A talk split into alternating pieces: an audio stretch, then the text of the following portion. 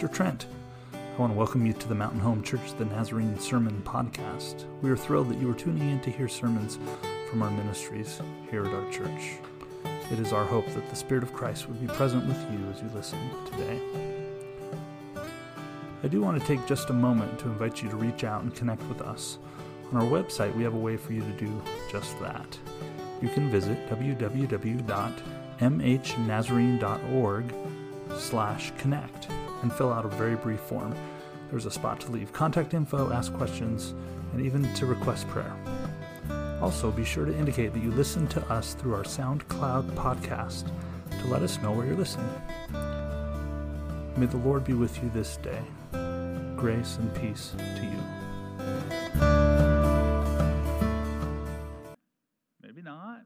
Uh, and yet we're still the body of Christ together. Amen.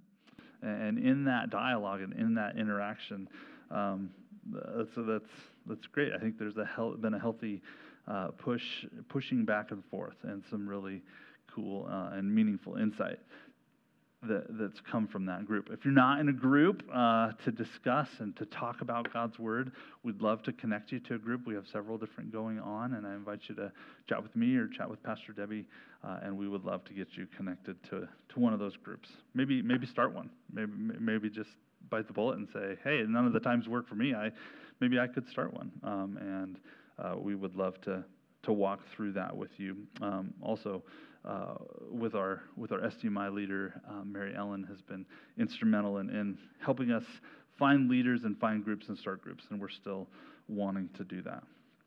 Um, I'm kind of excited this morning uh, as we follow the lectionary journey through this time of Epiphany. So, Epiphany happens kind of at the end of Christmas, the day we celebrate the and remember the coming of the wise men into the, the Advent, into the Christmas scene. They come and visit Jesus.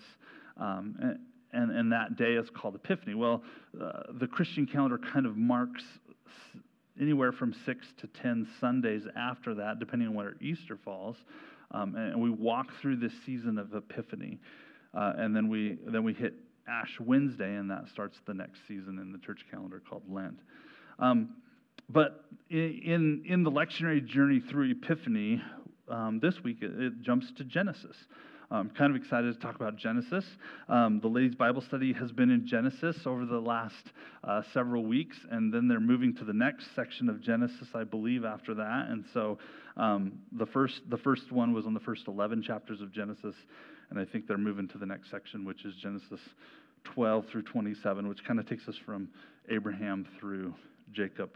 Uh, and Esau, if you're, if you're familiar with some of the stories of, of Genesis. I've heard many good things about this group. But today we're turning to Genesis chapter 45. So this is kind of after the section that, that they're currently studying, which is good for me, right? So I don't get myself in trouble and, and have people be like, that's not what we talked about in Bible study. So, um, uh, but today we're reading from Genesis chapter 45. Uh, I'm going to be starting in verse 3 and reading through verse 11 and then jumping forward to verse 15. Um, out of reverence for the reading of God's word, those who are willing and able, would you please stand? As we read God's word together. This reading from Genesis chapter 45, beginning in verse 3. Joseph said to his brothers, I'm Joseph. Is my father really still alive? His brothers couldn't respond because they were terrified before him. Joseph said to his brothers, Come closer to me. And they moved closer. He said, I'm your brother Joseph. I'm the one you sold to Egypt. Now don't be upset. And don't be angry with yourselves that you sold me here. Actually, God sent me before you to save lives. We've already had two years of famine in the land, and there are five years left without planting or harvesting. God sent me before you to make sure you'd survive and to rescue your lives in this amazing way. You didn't send me here. It was God who made me a father to Pharaoh, master of his entire household, and ruler of the whole land of Egypt. Hurry, go back to your father. Tell him, This is what your son Joseph says God has made me master of all of Egypt. Come down to me, don't delay. You may live in the land of Goshen, so you will be near me, your children, your grandchildren, your flocks, your herds, and everyone with you. I will support you there so you, your household, and everyone with you won't starve, since the famine will still last five years.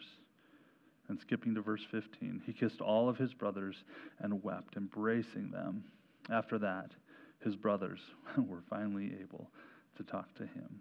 This is the word of God given to us, the people of God. We say thanks be to God. Please be seated.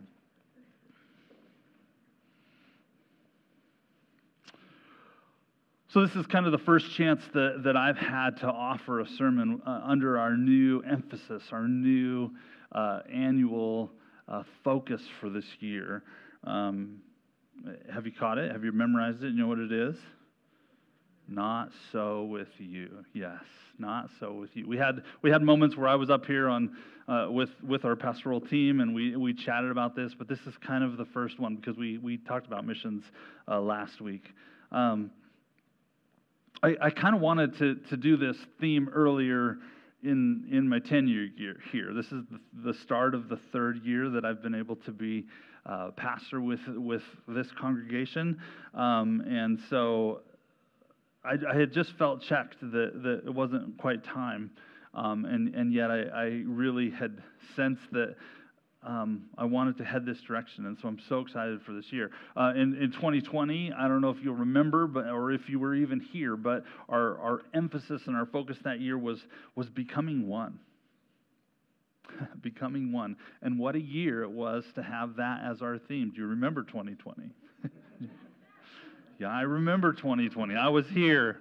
You were here. You, we were all here as 2020 hit like a semi truck um, and disrupted our lives. And yet, here we were starting that year saying, This is the year where it's going to be so important that we are one body, that we are one people standing united in our worship of Jesus Christ. And, and I thank God for that. I thank God that that was, that was where we headed. After that, we had a, a new emphasis called becoming new. That, that God wishes to transform our lives, that God wishes for us to, to become new people as the people of God in this place and, and for this town and for our neighbors. We have transformative work that God wants to do in us and through us. Becoming new was our, our emphasis and focus in 2022. And now we have this new theme, not so with you. I was tempted to, to, to have a different title or a different uh, uh, theme to this emphasis um, and call it Kingdom Economy. The economy of the kingdom of Christ is different than the world in which we live. Do you know that? You, you, I wanted to focus on how, how different God's kingdom is from the kingdom of this world. In God's economy, we're willing to pay a different price. We're willing to go that extra mile. We're willing to turn the other cheek. Remember the reading that Kira gave to us earlier. That, that's kind of the condensed version of the Sermon on the Mount that we find in Luke. Luke gives it a few, a few verses. Matthew gives it three chapters, right? But it's the same theme. It's the same focus that God's economy is different. We live differently. But ultimately, the, the words of Jesus kind of just hung in my ears this year as we were, deciding and talking, and, and, and as I was kind of grappling with, with the implications, I heard Jesus' words over and over again in my mind. Not so with you.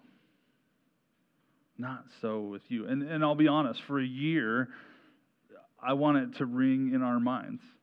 I want it to ring in your heads. I, I want it to bother you and to not go away. I want it to haunt your dreams. Um, no, not really. I want, but I want it to be that present for us.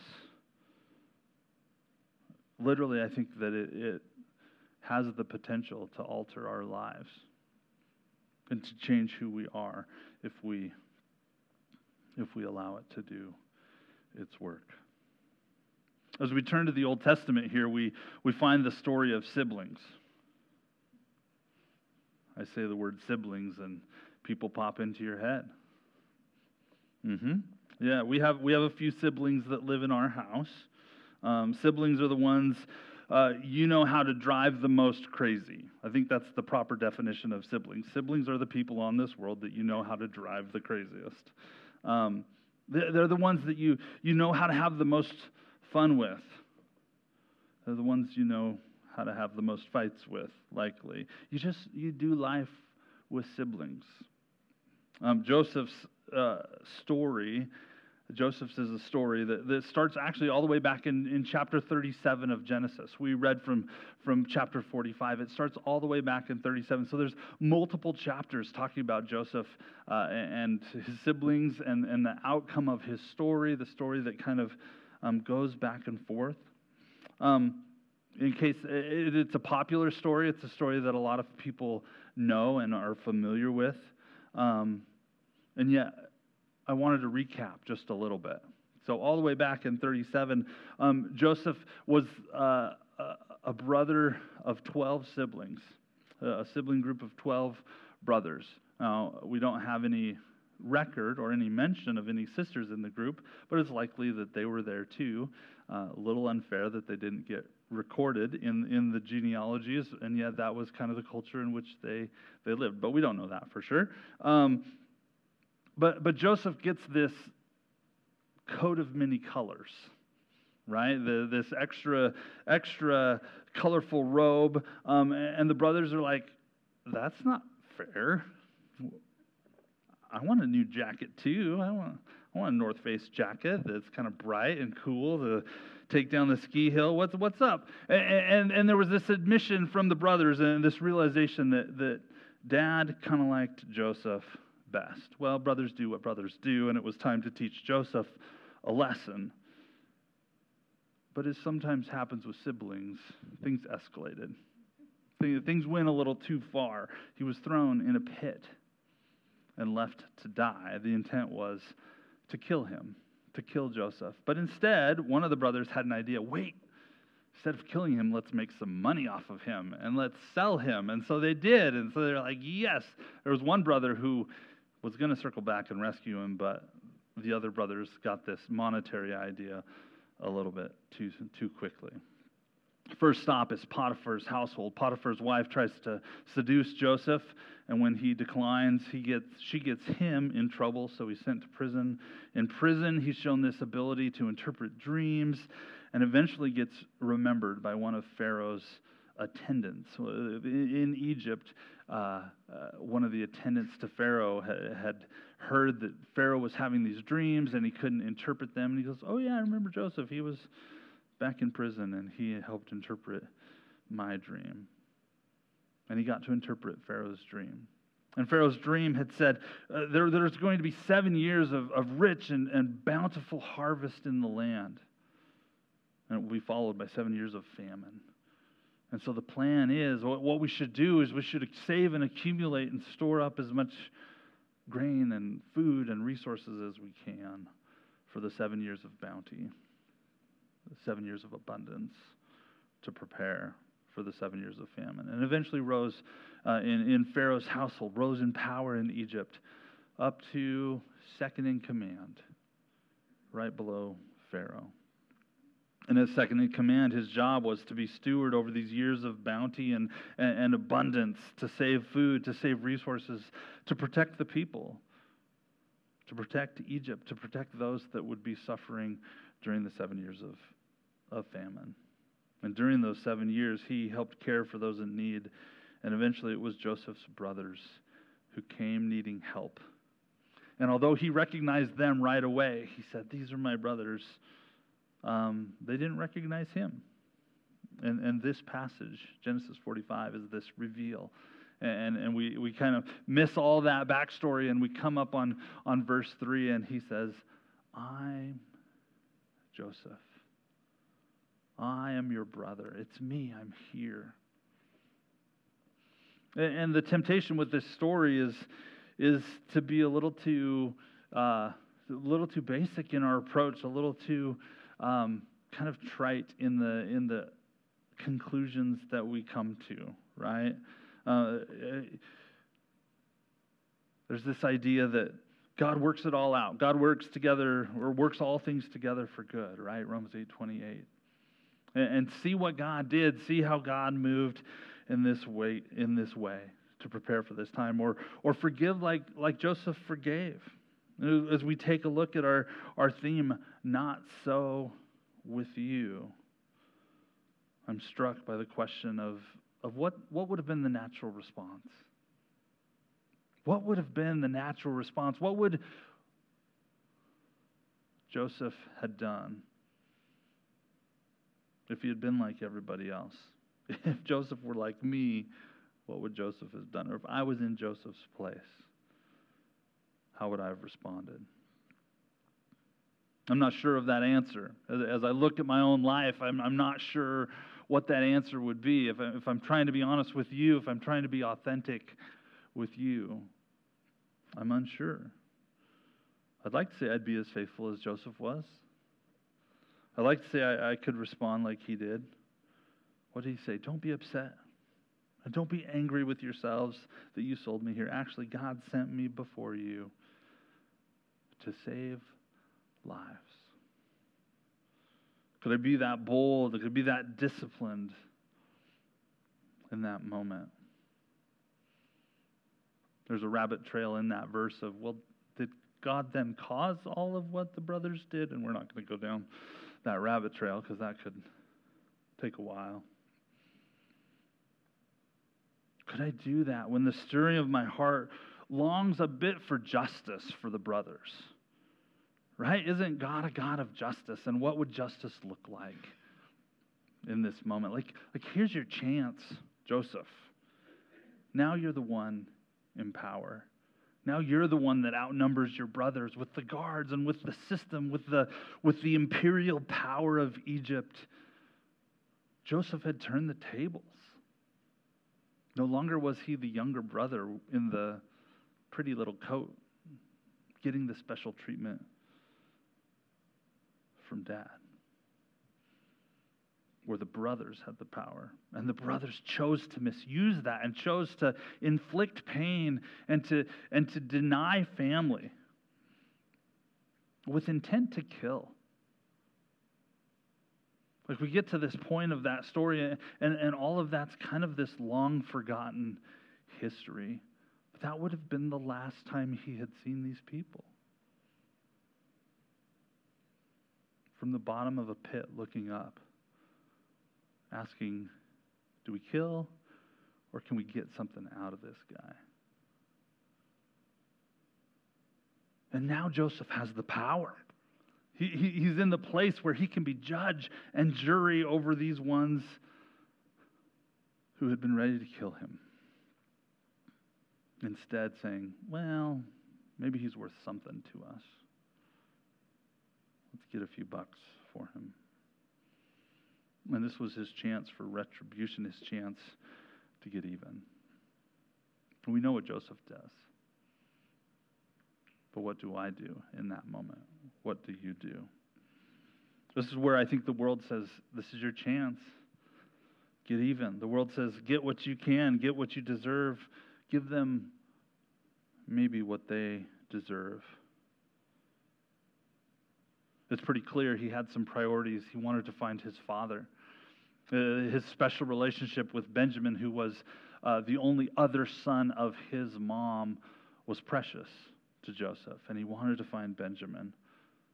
But the other 10?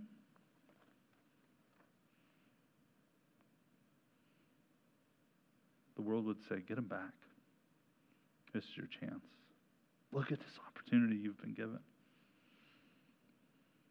And the words of Jesus, the words of Jesus ring out above the noise. Not so with you. Jesus obviously wasn't born. Jesus obviously hadn't said that to his disciples. And yet, as we look at this text, as we look at the, the people of God in this place, we hear those words from Jesus ring out, not so with you. But in some ways, I think and this may sound weird, and let, give me a chance to explain, but in some ways I think Joseph might have had it easy. In some ways, I think Joseph might have had it easy. You're like, preacher, come on, you've lost it. Look at what he had to go through. Look at, look at his journey. Look at, look at what, how they had treated him. Look at all that he had gone through. Let me explain. Here's the thing Joseph got to do this. Joseph had to, got to have this moment with his brothers when he was already at the top when he was already in that position of power. He was already second under Pharaoh. His place was secure, his place was settled. He had interpreted the dream. He had been recognized. He had rode the fast track to success, being elevated in the house of Pharaoh. Kind of living the good life. Seeing the redemption of God, seeing, seeing the path all the way through. Things were going to be all right for Joseph. And he knew it. And I think that's kind of why I feel like Joseph had it easy in that moment. That, that maybe that forgiveness was a little, a little easier for him to achieve, a little easier for it to come by because he had been settled. And to be honest, that's not where a lot of us find ourselves. Joseph's living the, the cushy life, the pampered life, the good life. I had a commentator, Alan Hilton, I was reading this week in Feasting, Feasting from the Word, and he writes this if, if contemporary Christians cannot easily connect with Joseph's prosperity, his experience of being wronged is universal. We might not find ourselves at the top of society. We might not find ourselves second in command, vice president of the corporation or the country. Who are we? We all can relate to the, the experience of, of being wronged. We've all been there. What happened in those years of sitting with those thoughts, realizing that the, the very family that he had grown up, grown up with had been the source of his betrayal. What happened in those years is he, he wrestled with God and, and said, Why? Why am I sitting in this prison? Why am I sitting in this cell? How did God shape and form him, chiseling off the rough edges of his spirit and his person? He wasn't the kid anymore he was when he was with his family. I know some of you like to go back and, and refresh your, your memory about the stories we talk about. Go back to Genesis 37. he wasn't, he wasn't the kid anymore who kind of, when he had his father's ill, spoke, spoke negatively of his brothers. He wasn't the, the, the haughty teenager who, who couldn't really read the room as he sauntered up in his special robe given by his dad. He had learned something since telling his family about the dream that he had had, that his whole family would come and, gather around him and bow down to him. He'd learned a few things. Since then, I think God began to shape and mold him in that time. And I think, I think, somewhere in that journey, God began to change Joseph's heart. That at some point, the, the worldly response that could have ruled the day in, in the passage that we read, that, that, that egocentric retribution, I was wronged and I'm getting them back, gave way to a gentler way to God's reconciliatory way, God's heart to, to reconcile Joseph to his brothers. And the true measure of that, the true measure of the heart change of Joseph's life, the true measure of, of how God had shaped and formed him, would be to ask the question what would Joseph have done, done facing his brothers in the pit of that jail cell while still enslaved at his lowest point, still feeling the effects of, of the pain and, and the anguish? How would Joseph? Have responded. Hilton goes on to say later, the, and I quote, the dramatic moment of Genesis 45 longs to be played out again every time someone is wronged. End quote. Every time someone is wronged, it's like we ache for this, this return to Genesis 45. How will it play out? How will it look? Wronged at the workplace, wronged in the classroom, wronged by a sibling or a parent or an extended family member, by your neighbor. And most often, we don't have the chance to rise. We don't have that chance to, to get up second in command. We don't have that chance to, to be settled and in a place where we don't have to worry. God still calls us and instructs us. Don't live like the world live differently. Be my child. Still be the people of God in that moment. When we're still struggling with the reality of that offense, how will we respond? And will we hear those words? Not so with you. I'm going to ask the praise team to come on up as we as we close out today, when we are still stuck in the pit, when we're still in the jail cell, when we're still feeling the effects of the wronged place that we have come to, the, the wrongs that we are affected by, when the waves are crashing over us, when our anxiety is triggered, when we're barely hanging on, we are invited into this example of Jesus like living. Uh, the, the example of Joseph and his, his radical reconciliation instead of retribution. That's what we're invited into. I do, I do have to say there are instances where this isn't, this isn't appropriate. And I, and I think it's important to, to say these things that there, there are moments of abuse and mistreatment. There are moments of intimidation and bullying, of fear and manipulation, where it's not healthy. And it's not okay to expect the one who has been wronged to seek out that reconciliation, that it's better for separation.